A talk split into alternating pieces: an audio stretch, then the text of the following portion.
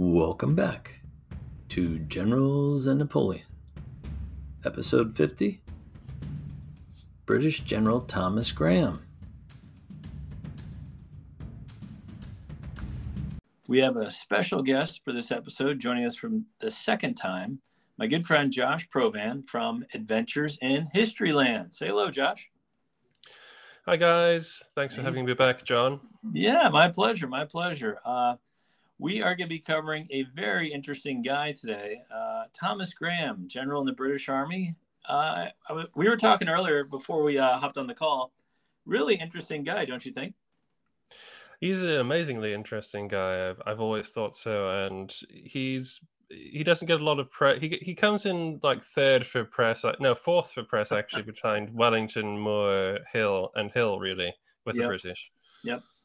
So yeah, we're gonna dive into his story. Um, mm-hmm. But before we do that, I kind of want to tell my listeners again about your wonderful YouTube page, Adventures in Historyland, and your Twitter page. Um, could you briefly sum those up for us? Uh, yes, absolutely. These are the places where I get to exercise my uh, somewhat unfocused mind uh, when it comes to my interests in history. Um, Adventures in Historyland is a place for everybody. Everybody has one. Everybody can find one. Mine happens to be found on Twitter at Land of History and online the blog, which is being sorely neglected at the moment. I have to admit. um, uh, Advent is just Adventures in Historyland. Um, by the end, uh, by the uh, end of July, my uh, manuscript for my forthcoming book, which is entitled uh, "Every Hazard and Fatigue." The uh, Siege of Pensacola, 1781, which is sort of the climax of the, the Spanish campaign of the American Revolution. Fantastic. Uh, thank you. I, am I'm, I'm really enjoying the process at the second of writing it, so I'll keep you posted. Well, let's jump into our subject matter. Thomas Graham, he wasn't a general yet when he was born. He was born in October 1748 in Perthshire, Scotland. He was the That's third nice, and only. Nicely done. Nicely done. Thank you. Yeah, I was working on that before we, we recorded, but yeah. Uh, he was the third and only surviving son of his family. Can you tell us a bit about his upbringing and his parents?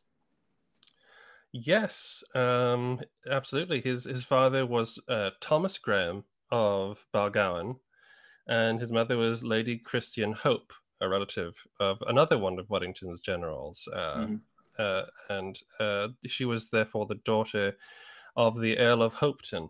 Uh, and, and the sister, she was uh, to be specific, she was the sister to the to the General Hope uh, in Wellington's army. Okay. Um, Thomas, uh, the elder, was uh, a country gentleman. He was he was what in Scotland you call a laird, which is somewhat equivalent to a lord. Mm-hmm. Um, but in the in, in the strata of of of nobility of the time, it wasn't seen as the same rank as the English lord. Right. Um, nevertheless, he was an important man. Uh, in the district. He owned a lot of land. He was devoted to hunting and, and land management. Uh, and as a result, he, he didn't leave his, his, his estates very much. He was educated privately, um, but very expensively. Uh, he one of his tutors was a noted classical scholar uh, who had translated the works of Ossian, I believe, and his name was James Macpherson. Mm-hmm. Um, one of Gray, one of uh, young Thomas's uh, earliest memories was uh, as a young boy, uh, a nanny taking him down to see a regiment of dragoons passing by the estate. Mm-hmm. Um, but he never, like you say, had any uh, intention of being a soldier growing up. He's very much uh, an elder son, and Thomas was the the surviving surviving son, and so he was going to inherit these lands, and so it was very important that he basically became a farmer. Yeah, and I think it's interesting. He Thomas attends college and then he also travels extensively through Europe. He picks up languages like French, German, and Spanish. And it seems like he could have lived a life of luxury, and it seems that he kind of does that, right? In his 20s, he's like a country gentleman. Absolutely. Um, one biographer said that that tour of his was, was less the traditional grand tour as it was a series of extended sort of holidays. Um, mm-hmm uh, he traveled in the company of his cousin uh, Lord Hope, uh, who I mentioned before. Mm-hmm. Uh, he did he did attend Oxford when he came home, but there's no doubt he could have remained uh, happily as a civilian after his father's death, uh, just managing his estates because, much like his father, he he was a very attentive uh, sort of uh, landowner. Right. Um, and as the laird of Balgowan, he was a, an important man in local affairs, and he he did try to be useful and not just sort of a private citizen, but absolutely he, he didn't need he didn't need to seek um, adventure, really. Right. Yeah, it looks like you know he's going on deer hunts and just enjoying the sporting life throughout his twenties. But midway through his twenties, though, he, he he gets married to his first wife, Mary. Uh, what do we know of her background? Well, uh, Mary is, is a very fascinating figure from the 18th century. She's not as well known as some of the celebrated women of the period, but um, she is known for a very special reason. Her full name was Mary Cathcart before she was married. She was the second daughter of the ninth Lord Cathcart. Mm-hmm. And so she was roughly from the same sort of class background as, as Thomas. Mm-hmm. Um, she was sketched in, in words, so to speak, by Robert Burns, who, who met her at Blair Atholl, uh, which is a castle in Perthshire. And he called her the, the beautiful Mrs. Graham Mm. and she was immortalized by the painter Gainsborough. Mhm. Uh, and her charm and grace and, and ethereal sort of beauty, if you've ever seen the portrait, Mhm. um, commanded the interest uh, and pretty much the devotion, so people say, of everyone who met her. Mhm. Um, in the year after her marriage, Graham took her to uh, London to be painted by Gainsborough. This is how the painting was created. Mhm. And Gainsborough was so entranced with it that he not only painted the commission, but a, a, a amazing full-length portrait in a in a sort of a special gown, Mhm. which he exhibited in 1777, and that made her somewhat famous because everybody was saying, "My goodness, that's that's the Cathcart girl. That's Mrs. Graham, isn't it?" Right, right. Yeah, Thomas was absolutely in love with her. Um, which I, I- you know, it's not very surprising if you've ever seen the portrait. Yeah, Um, a, lovely to me. I, I but I yeah, I just you know he got married. They were having looks like they were about to build a nice family together. Did they have any kids or no? No, they, they didn't have any children, um, but that didn't seem to make them unhappy or cause any difficulties. In fact, um, there's a rather there's there's t- there's quite a lot of stories about how much uh, they cared about each other. There's one crazy one um, about Mary forgetting her jewelry box when attending a ball in Edinburgh, and Thomas, being an expert rider, deciding to to, to ride the roughly 42 miles back to Balgowan to fetch it for her. It's just it's just uh, fascinating the life they made for themselves, um, and to be honest, it's a sort of an 18th century idyll, really, isn't it? Uh, it would make a hopelessly romantic movie, I think. Yeah, yeah, and, and and we really haven't even gotten to the good part yet. So Yeah. no. yeah, but uh, but yeah, he doesn't initially join the military. He instead opting to become a farmer, and in 1785 he purchased the estate of Lynedoch, which becomes important in his titles later on. Correct? It does. Um, he definitely had no interest in being a soldier at this time, and as you say, uh, was purchased as a pet project. It was a it was a small plot of land Mhm. um, as a pet project by Graham, and he lavished a lot of attention on it, renovating the cottage there and the parkland, and it will indeed become the name he is best known by uh, by contemporaries um, when it's given to him as a title for his service. Um, but we're jumping a, ahead a bit there. Okay. Well, we'll come back to that. Um, here's where the story starts to get dark, though. Like life is going well. You know, you know, he's, he's rich. He's got a nice farm. He's cultivating and reshaping the landscape. But in 1792, his wife's health begins to decline, and for some reason, her medical advisor recommends a trip to France with her husband. Seems like an odd time to me to visit France in the midst of the chaotic French Revolution. And she passes away during the voyage over to France. Can you what what, what happens there?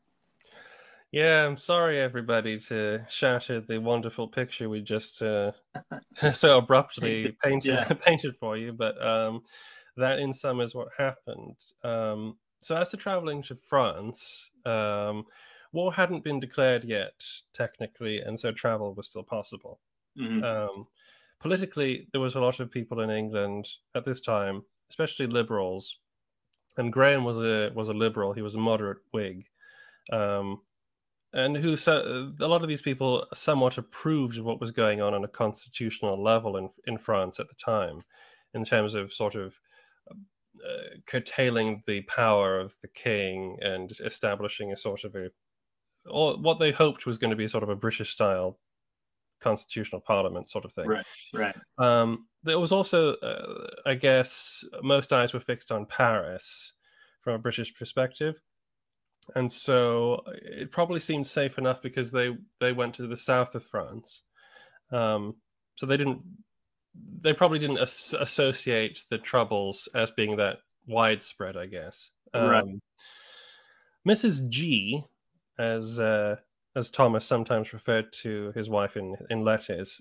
had always been somewhat frail. Mhm. Um, it's suspected that she had undiagnosed consumption from Mhm. quite an early period. Mhm. Um, and she began uh, to feel seriously unwell sometime in the, it could have been as early as 1791. They had been advised that sea bathing in the south of France would be beneficial. Um, and after this uh, stay in Nice, though his, her condition worsened, and the attending physician, who'd actually sailed over from England, suggested a sea voyage. Um, but very tragically, she passed away from uh, whatever the condition was, probably consumption, um, near a place called um, Hyères uh, in June of 1792 Right. Even more tragically, Graham was not with her at the time. He had gone Ah. on shore. Uh, They'd anchored and he'd gone on shore and had gone to the town because he'd been told it wasn't very far away, but it was. mhm. And he came back only to find she had died an hour before. Uh, Um, it just breaks your heart, really. Um, because you just, I Uh, mean, you just painted that beautiful picture. Their idyllic landscape. You know, she's this beautiful woman, and she dies on her way to get treatment. But that's not even the worst part of the story. You know, Thomas Graham hires a barge to move her remains for a proper burial, but a group of French soldiers near Toulouse opened her coffin and disturbed her body. Can you tell me what the heck happened there? okay. Um, yeah, but Okay. yeah, strap yourself in because here we go. Uh, Graham and Mary's sister uh, took a bar. We're, we're going to take the remains back to the mainland and had made arrangements to take the, a canal to Toulouse and then on to Bordeaux. Mhm. Um, now, it was already July. It had taken a while to get back to the mainland anyway because there was bad weather. And he'd started to write home, this is Thomas, instructing that much of the Balgowan estate should be closed up or sold off because he wasn't going to live there anymore, or at least for Mhm. some time, because he was he was really crushed. Right. Um, he, he didn't anticipate wanting to see anything of his old life, pretty much. Um, now, the custom officer at um, Agde sur Hérault, which is the Hérault is a river in France, had already demanded Graham to open the coffin before allowing him to proceed to, to up the canal to Toulouse. Mhm. Um, but of course, Graham said, "No, what are you mad?" Um, Right. And so he went to a place called Sète, where the where the director of customs had pity on him and gave him the paperwork which he would need to proceed to to Bordeaux. Mhm. So they reached Toulouse after and after a brief rest, they were going to carry on their journey and they're getting the barge ready when a group of the town guard and Republican volunteers appeared and held them up they Mhm. demanded they want they wanted to search the baggage. Now, the account I read absolutely says that they were drunk. I don't know how many of them were drunk or Mhm. what sort of what how, how high the altitudes were to use an old expression, but um, Mhm. they they they demanded uh, they got to the coffin basically and they demanded um, let's see what's in there. And of course, Graham said, "Well, that's my that's my deceased wife. I'm not going to open the coffin." Hmm. Um, um, they said that, uh, and they basically fired back that if he didn't open it, they weren't going to let him pass. Mhm. Now, Graham went and appealed to the mayor, who did issue an order to let him go without any trouble. Mm-hmm. Um, unfortunately, this uh, didn't seem to do any good whatsoever because, I mean, it, it's put in the biographies basically that because the revolution was happening, these people had no respect for authority. Mm-hmm. Um, and kind of were just doing whatever they wanted. Mm-hmm. And they they seized Graham, uh, threw insults at him, and declared that there was contraband in the coffin, and basically uh, wrenched it open. Mm. They, they did this with such violence that they broke it. Um, and they had to. So, in, it was in such bad repair. I must. I must assume they must have basically snapped the the cup, the top, the lid. Basically, they must have broken the lid to get into right. it. Right. Because they because Graham had to buy a new. Um, I think it was a tin coffin or something mm-hmm. like that later on. Mm-hmm. Uh, or probably lead actually. A, a lead, new lead coffin was bought. Mm-hmm. Uh, but this is what ha- this is what happened. They they desecrated the remains basically. I don't know. I don't think they messed around with it. Nothing says they messed around with the body once it was obviously there's a, there's a dead woman in there. Right. But the very act of basically holding uh, Graham under arrest and then tearing open the coffin is just the worst yeah. imaginable torture given what he's just been through. Yeah. Um they stayed a few more days in Toulouse after this event, uh, trying to get justice, and obviously they needed to repair the coffin. Um, but the justice of the peace, first of all, didn't want to get involved, and then when he did get involved, he tried to keep them there until the court case was settled. Mm-hmm. And Graham just said, "Fine, I'm not prosecuting. I need. I'm just getting out of here." And he pro- proceeded to Britain without further incident. Wow. And it's it's pretty dark. Okay. Well, at the age of 43 now, the widower, Thomas Graham, resolves to take a career in the military. So I guess this is kind of a, a tricky question. Do you think that he had some sort of awakening after his wife's death? I think we have to understand that Graham had had already found meaning in his life when before Mary died. Right. Um, True. And I think her death took a lot of it away from him. Mm. Um, he hid his misery very bravely, um, but the desecration of the coffin at least did give him an enemy, and right. the someone to hate, someone to blame, you know, someone to focus on. There's there's this combination of just losing everything that you thought you had and now having to rebuild it all. I mean, he he was unable to occupy his old house where he'd been so happy. He couldn't really resume his old role right away as Laird without just constant reminder of what was now gone. Right. Um, he and this compelled him to act in the struggle. You know, like you say, to take back control, maybe chase the demons of the of his old life away. Right. And I think actually, as we'll see, especially in the years closely followed, I think he might secretly have wanted to die. Yeah, yeah, you might be right. Uh, well, in 1793, he sees his first military action in the siege of Toulon, which was a loss for the British and became Napoleon's first major victory that he was associated with. How did uh, the now soldier Graham perform under fire? Gra- Graham's military life is such a mess. It's so confusing to try and explain to people. um, so right now he he's still technically not a soldier. He's still he he's he's he he he wants to be involved in the war somehow, mm-hmm. but um, he doesn't take an actual rank position uh, at this moment. At Toulon, his his role is is very curious. It's it's a volunteer essentially, right. and it's a volunteer because he he knows quite a lot of people in the navy, and he sort of goes on an extended military cruise hoping to see some action mm-hmm. and ends up um, in the blockading squadron off Toulon. And because of his excellent language skills, he's one of the first British, we'll say officers, because he was sort of taken on as an aide de camp, mm-hmm. um, uh, to land, although he had no actual rank um, at this time. Uh, so he was, uh, but he was actively involved in the defense of the of the town.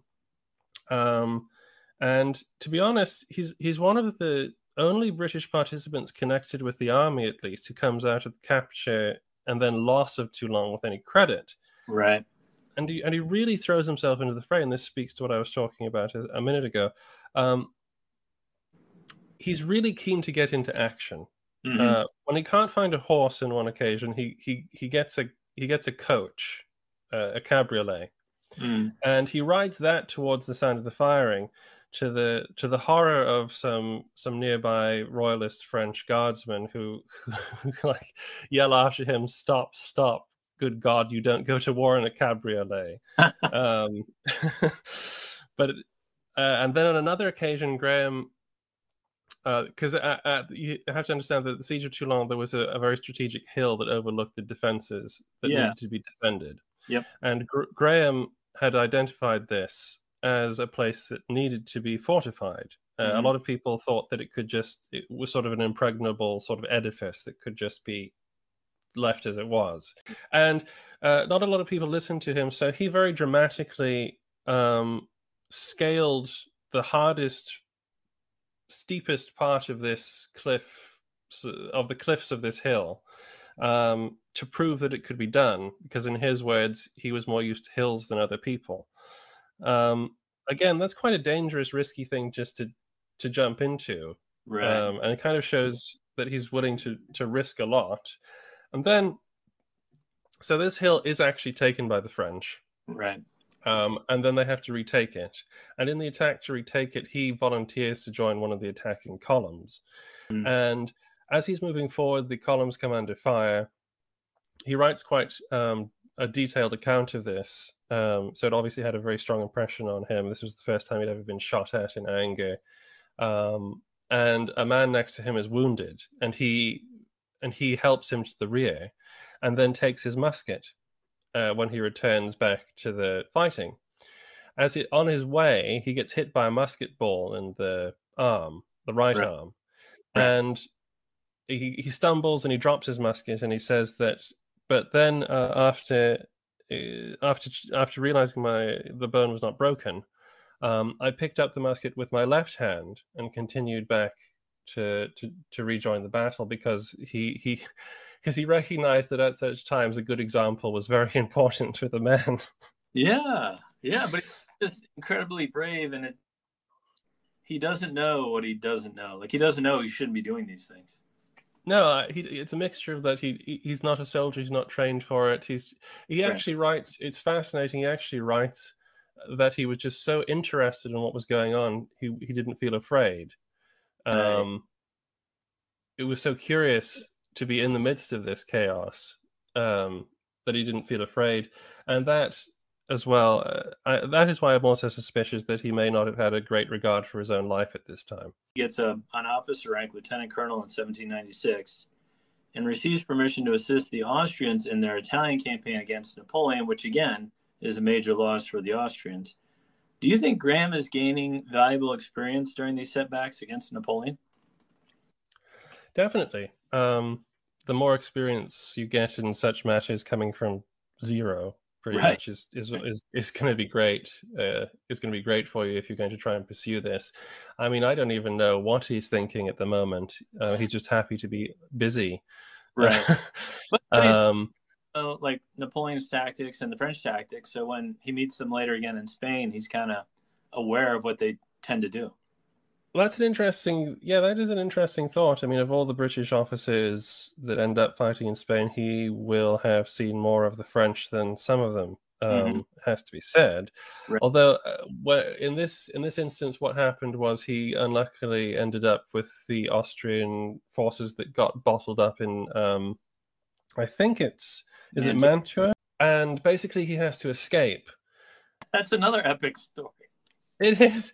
It's it's it's it's the man's early, the man's early life, you know, right up to you know his romantic beginnings, and then the, the his early war service is something right out of a John Buchan novel. It's insane. But yeah, he does his, insane escape, uh, crossing rivers in disguise to deliver dispatches, and he and he gets away.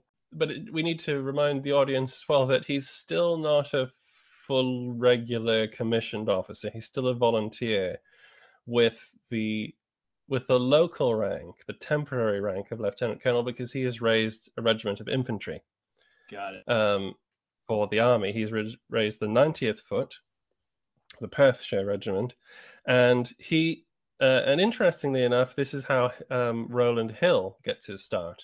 Mm-hmm. Um, he was a friend of Graham. Graham knew everybody, Mhm. and Hill was an excellent officer. And Graham said, "I want good officers in the regiment, Right. so I'm going to get Hill."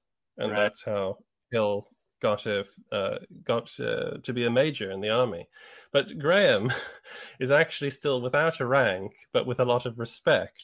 It's a very very curious situation. Yeah, yeah, and I, you know, and you know, just moving the story along, I, he, after peace is briefly declared with France in 1802, he returns to England to focus on his political career. Can you tell us a bit about his political life? Uh, yeah, little. Um, he, like I said, he was a Whig. He was a liberal. Mhm. Um, he he slowly got more and more interested in politics as as, as he went on. Uh, he'd actually been elected MP for Perthshire in 1794. He he was fully committed to being a soldier and taking care of his regiment. Uh, but he did make sure that he didn't neglect his constituents uh, who offered a vote of thanks to him in October of 1802 Mhm. uh, and he maintained a great interest in, in getting practical reforms into Scotland, uh, especially the regulation of weights and measures and the curtailing of the malt tax. Um, and throughout Addington and Pitt's administrations, um, though, nobody says that he made any great mark. He, he was very quiet in Parliament, and he described himself not really as a party man, but just as a supporter of, of the government Mhm. but he was he was an admirer of James Fox, the the more radical liberal, Mhm. and he did support Catholic emancipation, um, which was the reason why he did not um, uh, stand again for the re-election in 1807, Mhm. uh, when it was clear that the opposition was too strong to make headway with it Mhm. and so he he then became very much more associated with the Whig Party, but also he he tried ever more to further his military career, which was very difficult because he'd gone about it just the wrong way. There was a friend of his who said that basically what you need to do, you have a lot of money, you don't know how the system works. All you have to do is buy um, uh, buy the lowest officer rank in the blues in the household cavalry, and in a year or so you'll be a colonel because that's Mhm. just the way it works. Mhm. But Graham didn't want to be an officer, uh, uh, the rank of an officer that was usually given to a teenager. Right. He he thought that because he had raised two battalions of a regiment, the Duke of York should just give him a regular commission as a colonel Right. But York had rules that you had to serve a certain amount of time at each stage of the officer sort of branch before you could do that, even buy the commissions.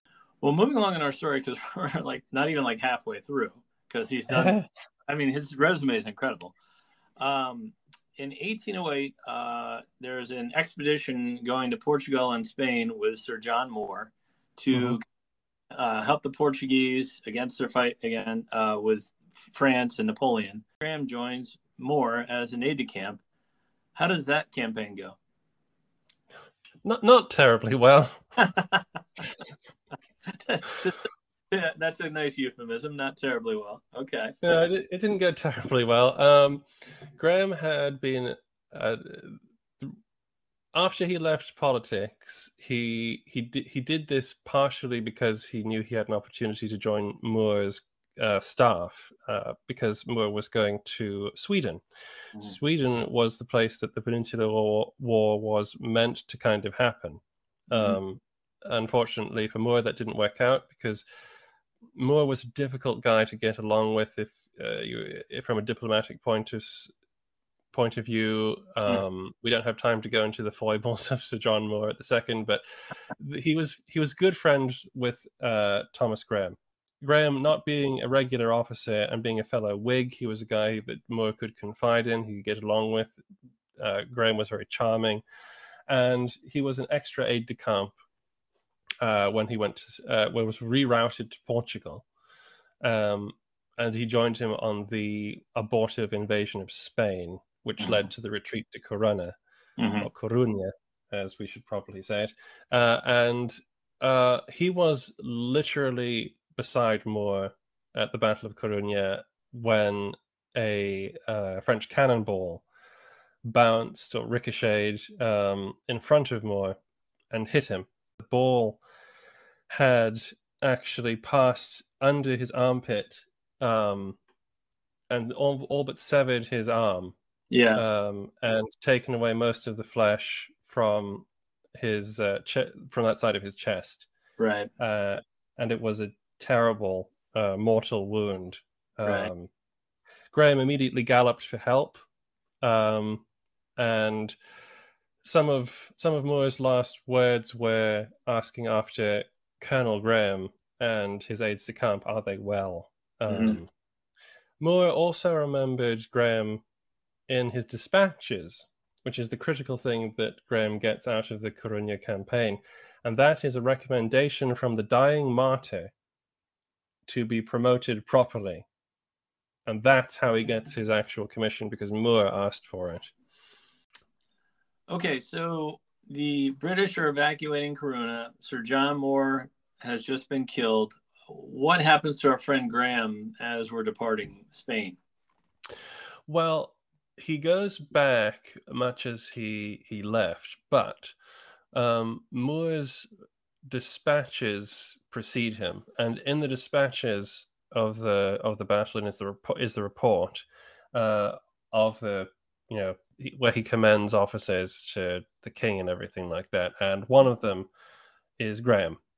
Uh, so it's basically the the last one of the last wishes of Sir John Moore to Hmm. have uh, Graham confirmed as a as a regular officer in the in the army, which is something that uh, I'm sorry, Graham has been unable to achieve uh, all the way up to this point. But uh, nobody can um, deny the the last wishes of the of the fallen martyr, and so Right.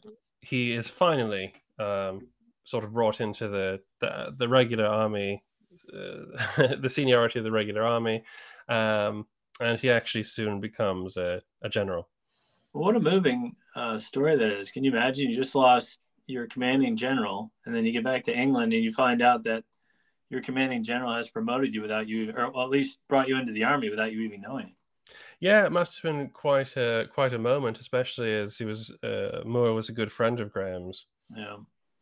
So in 1809, though, he's dispatched to yet another disastrous campaign at Walcheren uh, during the, I believe it's the fifth coalition against Napoleon. What happens there? Why is that a disaster? Uh, I, I highly recommend uh, listeners read uh, Dr. Jacqueline Reiter's book uh, called The Late Lord, which is a biography of the Lord Chatham, who Mhm. commanded that expedition for a proper, in depth kind of idea of what went wrong. But um, you're looking at sort of a failure due to planning issues, poor understanding of the objective. Um, Chatham did not have a tremendously cohesive force, um, and it, and he made some logical, but in the end, poor decisions that were exacerbated by exterior problems, and this allowed the French to recover and mount a successful defense. Um, Yeah.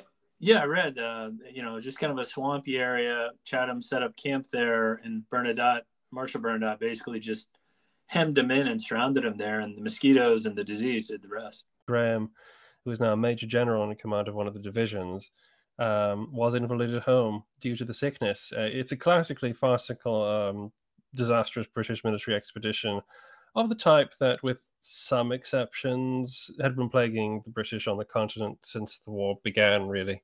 Hmm Well, for those keeping track at home, uh, our friend Graham has now had four disasters uh, and when it comes to campaigns. But I, I think what's really remarkable about him is his perseverance, just in life and in the military. Yeah, he he's a very tough man. Um, I, he can take some consolation that he's not in command of any of these like expeditions. He's just a part of them. Right.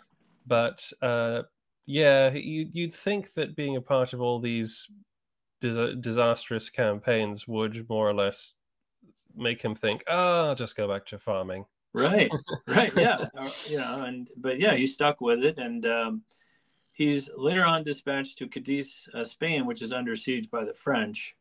Why is this stronghold so vital to the British to, and to their interests? Well, in 1810, Cadiz was the sort of the last stronghold still in Spanish hands, I believe, mm. and it was where the Supreme Junta had fled. Uh, so if Cadiz fell, the the French could potentially capture the new interim government of Spain, right? Which could have been uh, would have been a very great blow to the war effort at the very least. Um, it was it was very important that they keep it. It's also Cadiz is quite close to Gibraltar, and we all know how much the British like to keep a hold of Gibraltar. Absolutely, key to the Mediterranean. Mm-hmm. But um, the the city itself is quite unique, though. I mean, it has these massive walls, and it can be resupplied by the sea. So it's not like a normal city where you can just starve it out and wait for the defenders to surrender. Correct? Yes, it's a very it, it's a very difficult place to take if you can't knock it, lock it off from the sea, um, and that is a, a big reason why the French have such trouble taking it. Really, but but it goes on for gosh, I think a couple of years. Uh, oh yeah, it, it's ridiculously long siege, and it ties down a lot of men. So how did how did Graham come up with a plan to raise this siege? Well, um, as Graham was, his role there was to assist in the defense of the city, and he he knew, or at least he felt that if um, that basically the the defense needed to be more active and so he was uh, advising that if the opportunity presented itself, that uh, a large force should be shipped out of Cadiz um, around the French flank mm-hmm. to attack their rear, essentially. Mm-hmm. Um, uh, and they had to wait for a little while for the right opportunity to to do this, but um, it did eventually occur, and in that time, you also have um, an interesting thing arise, but is um, the relationship between Graham and Wellington, mm-hmm. uh, and the fact that nobody's quite sure whether Graham is supposed to be subordinate to Wellington or doing his own thing. Mm-hmm. Yeah, and I think that that's an inter- interesting aspect as well. Um, but we have this this battle of Barbarossa, which mm-hmm. kind of surprises Marshal Victor. Now, Marshal Victor is not the most brilliant general, but he's not a fool either. But it seems like he's somewhat surprised, and and Graham inflicts three thousand casualties on him. Can you kind of tell us what happened there and why this was an important victory for the British? Yes, uh, absolutely. Uh, the Battle of Barbarossa is is a is a fascinating battle. Um, it's so it's it's weirdly cinematic in its retelling as well. It's done when Soult pulls his army further to the north of Seville, uh, which sort of leaves Victor a little bit vulnerable to an attack mm-hmm. from the garrison. You get a controversy because Graham is not actually in command of the strike force. It's about 11,000 men, composed of 7,000 Spaniards and 4,000 Anglo Portuguese. Mm-hmm. Now, Graham is commander of the British and the Portuguese, but Graham is trying to work for the greater good here. And so he puts himself under the command, under the orders of General La Pena. Right. And the the the Spanish success advance guard success, successfully achieves the surprise on the French uh, flank guards. They take a strategic position. Uh, Graham is uh, given order. Graham at this point occupies the ridge or some position near it, but is then ordered to come down and secure the Spanish flank and rear, as presumably they're going to move on to attack the French. Mm-hmm. However, as Graham is pulling his men down to occupy this new uh, position, as per his orders from General La Pena, he gets information that Victor has um, rushed to uh, formations. I forget whether they're divisions or brigades. Mm-hmm. Um, I think they're brigades um, to basically take the high ground. Mm-hmm. And Graham, again with his eye uh, for ground, realizes that if the French get hold of that position, they will have cut their line, uh, they cut their supply line to Tarifa, which is where they had landed, I believe, and would basically have trapped them Mhm. between Cadiz and uh, the French. Uh, it would be a disaster. So Graham, not being a scientific soldier, is exactly the sort of guy you need right there at this moment. Right. It, who- it sounds like a fluid situation. Like it's not a set piece battle. Oh, yeah. Like, it's changing almost every second. And timing is so crucial here. Um, if Graham has hesitated for maybe ha- even as much as half an hour, what happens next could not have happened because Victor's men are rushing up to the high ground and coming basically down on Graham's flank. Mhm. So what he does is he basically gets the entire both he has two brigades, I believe, and he turns them both around as they stand, basically. He gets them to turn back around towards the ridge and rush back up to the top. Right. This is not at all usual. You know, this is not that no parade ground niceties here. He basically just gets them to to run back the way they came hmm and they and they just get into position as the French are also getting on top of the ridge, and there's and and Graham is here able to rely on the the the strange toughness of the British infantry hmm to to now sort of push this this gamble into a success. Uh, the British artillery uh, form a concentrated battery in the center. The two brigades hit the French at an optimum moment where they're unable to quite get their uh, equilibrium, and it's a, a a dramatic and completely surprising victory for the British. The French are thrown into disorder, and bear in mind that Graham's force, which is engaged, is about only 4,000 men strong, and Victor has thrown about 8,000 men at him. Right.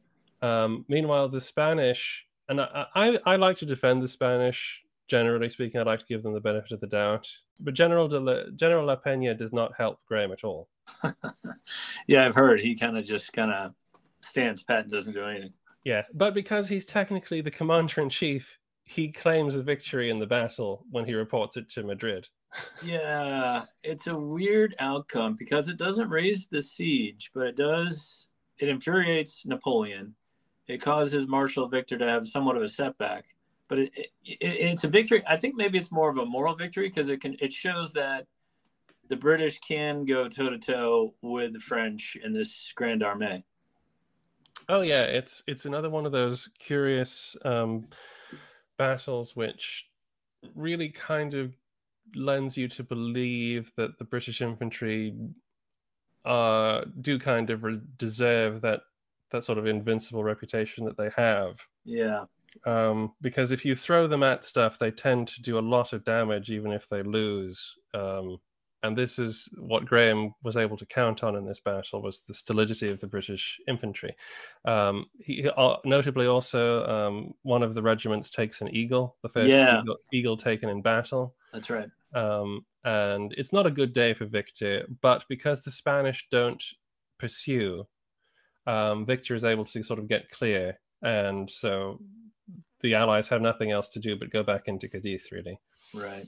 Yeah, there's a great quote. I think it's Wellington who says, you know, when I make a mistake, my troops usually get me out of it. When uh, Marshal Soult's troops make, or when Marshal Soult makes a mistake, his troops do not get him out of it. So I think it, like you were saying, the the British infantry they can kind of repair the mistakes of some of their commanders sometimes. Yeah, it's like uh, what Soult said about uh, Beresford at uh, Albuera. They were completely lost, but did not know it and would not run. thing. Right, right, yeah. Um, but yeah, getting back to our story in uh, 1812, and again, I'll let you be the the judge on this. I read that Graham is basically second in command now to Wellington and assists him in the successful siege of Ciudad Rodrigo. Now, we were talking earlier that we weren't sure if Wellington and Graham were working together well, but are they kind of getting along at this point?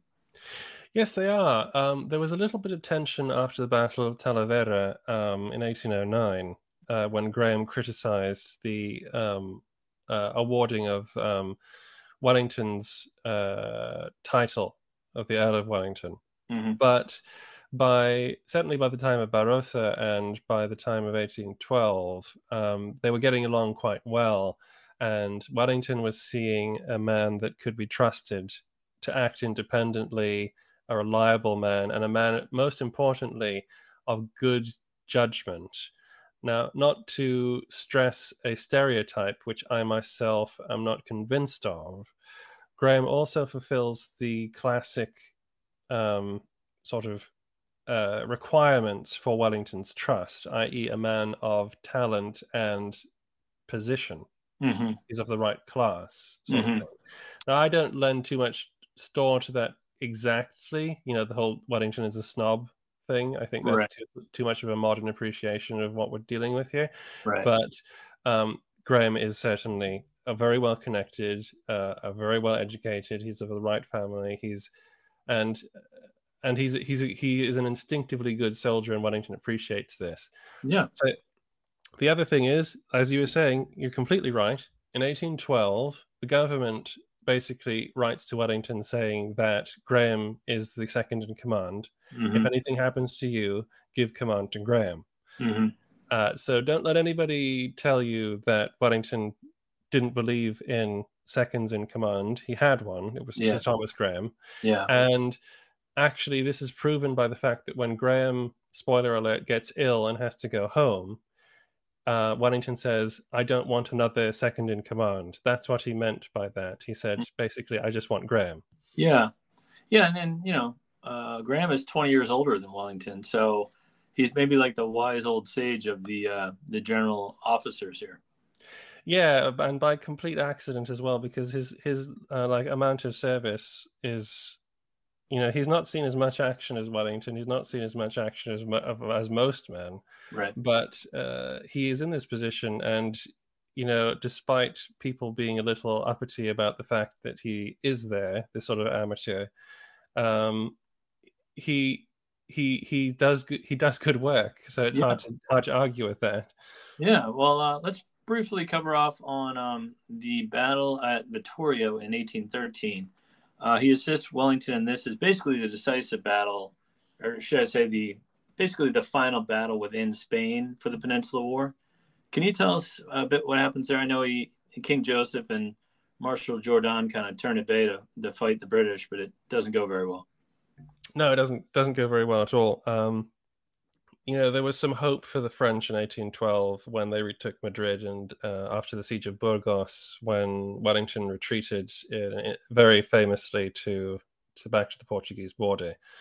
Um, but Wellington now had the measure of practically everybody in Spain, uh, and he planned through all the winter this masterful, sweeping uh, operation um, that would completely outfox the French. And a big part of this was uh, Graham's division, which was operating on the flank of the French. Mm-hmm. Um, Graham's task was to march through basically mountains and valleys, shielded at all times from the French view, Mm-hmm. and to constantly outflank whatever position they tried to take to stop Wellington coming at them from the front.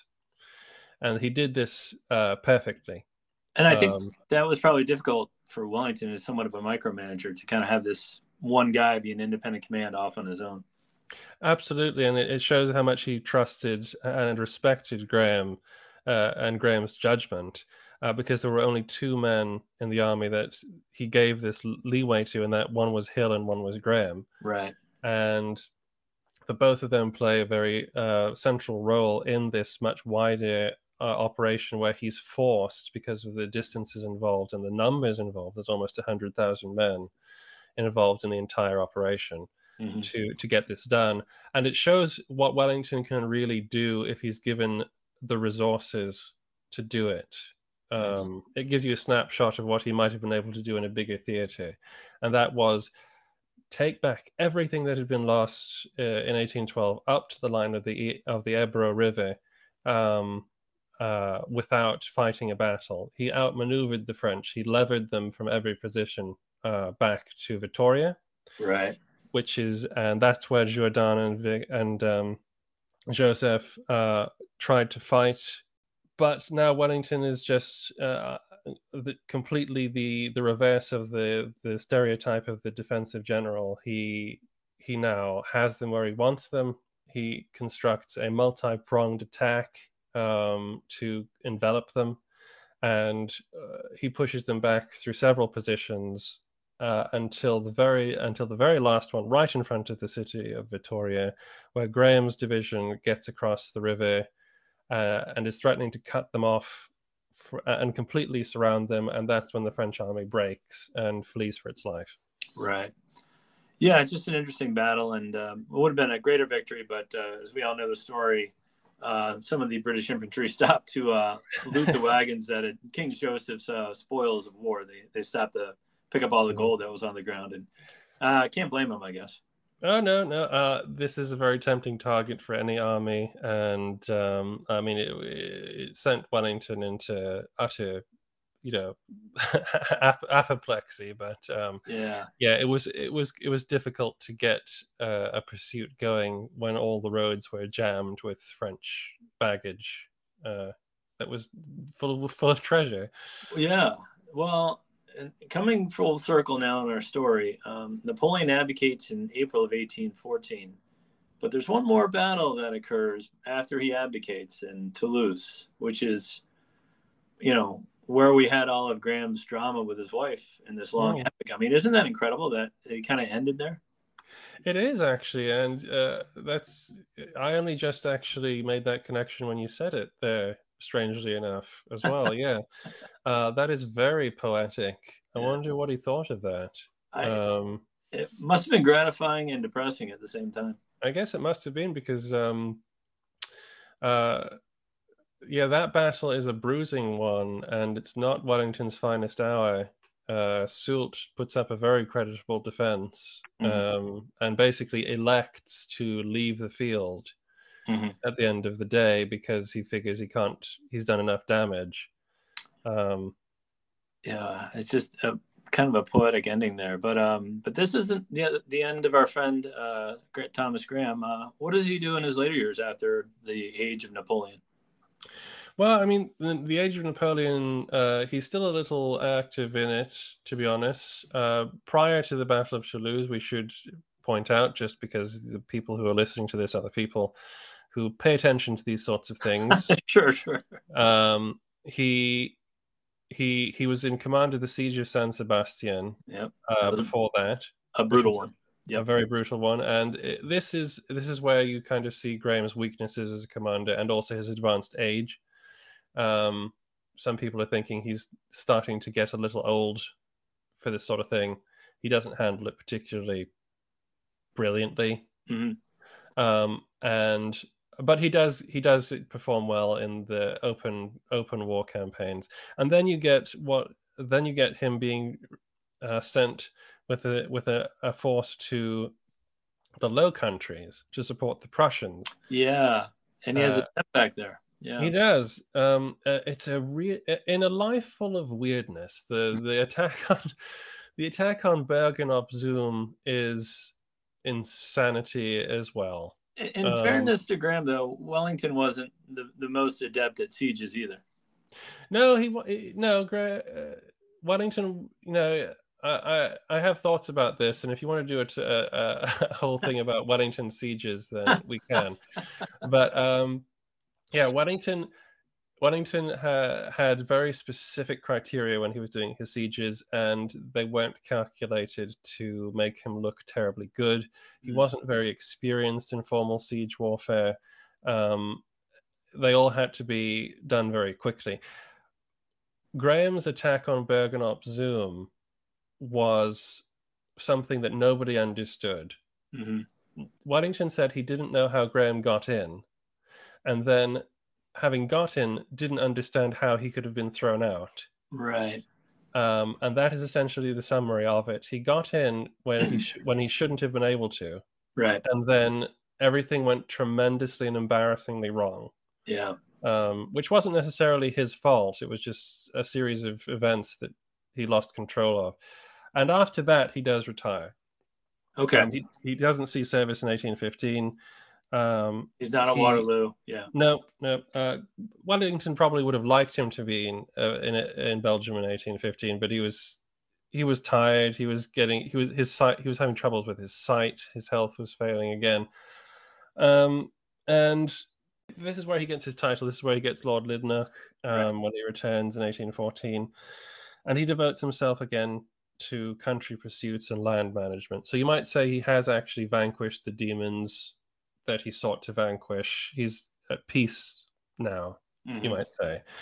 Um, he never remarries, of course, uh, but he uh, he gets more involved in politics. He he founds the United Services Club in 1817. He travels through Europe. Uh, he goes and meets old comrades and walks old battlefields. Right. Um, apparently, he was even offered the command of the armies of the Queen of Portugal hmm. in the 1820s when he was 86. yeah. And uh, he had a very hard life. And I think this is interesting to me. It just shows, again, the word perseverance to me.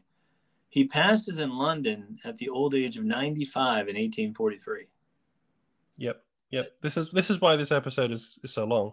because he lives so long. Yeah, I mean, talk about packing your life full of adventure. I mean, good adventures in history land. There you go. There you yeah, go. exactly. This is this is a classic one. What do you think his legacy is, though? I think that uh, Sir Thomas Graham, as he became, uh, lived two lives. Um, he got to live two lives, you might say. Mm-hmm. Uh, in many ways, the shot uh, that wounded him at Toulon was a sort of a rebirth, I think. Um, and his great mission in life thereafter seemed to be to either rejoin Mary in death or to distract himself by active service so much that he made himself use so useful as to forget what right. happened. Right. As I said, he never remarried, and so he had no children. So his legacy is very much his efforts to sort of improve land management in Perthshire and his officers' club and his renown as the victor of Barossa.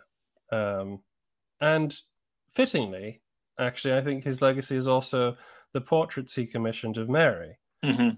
So that's, I think, his legacy today. It's not as grand, say, as even Hill's, or and certainly not as Wellington's, but it stands as a very unique military and uh, sort of civilian life, uh, a, a, very 18th century life in a way. I think um, you hit the, the nail on the head, though. He lived two lives, and I think what I take away from it, you know, at the age of 43, he started his career in the military, and what mm-hmm. what that means to me is, it's never too late to, you know, seek Make a career seek a career that you want to do or, or change your life. It's never too late to change your life. Is really yeah. what I get out of it. It's never too late to make a difference if you can find the the the means to do so. Mm-hmm. Uh, and Graham is is very much a, a, strangely relatable figure to that because you know you're presented with the genius of Napoleon or the genius of Wellington, the right. capability of the regular officers in the army who just always seem to know the right thing to do through training and professionalism. You know, and here's Graham. Here's Sir Thomas Graham, a you know a patrician farmer from Perthshire. Yeah. Who said, "I'm I'm going to make a difference, and I'm I'm going to I'm going to get revenge on the people who, who who you know made the passing of my wife such an extra trial to me. You know. Yeah, yeah, but just what a what a life, and I, I really appreciate you uh, kind of give us that insight and, and educating uh, on his life. It was truly remarkable. So thank you for that. No, it's my pleasure. Uh, Graham is legitimately one of my favorite characters of the of the period. Um, probably he could be my favorite British general that isn't Wellington, to be honest. Yeah, yeah, no, it's it's quite a life. Um, one more call out uh, for your YouTube page. It's Adventures in Historyland, and um, yeah, if you want to check out Josh on Twitter, is it? It's at Land of History, but uh, because of the similarity in the sound, some people call me Lando. Got it. Well, I appreciate all of this. I, it was a great episode, and uh, thank you for your time. No, thank you very much.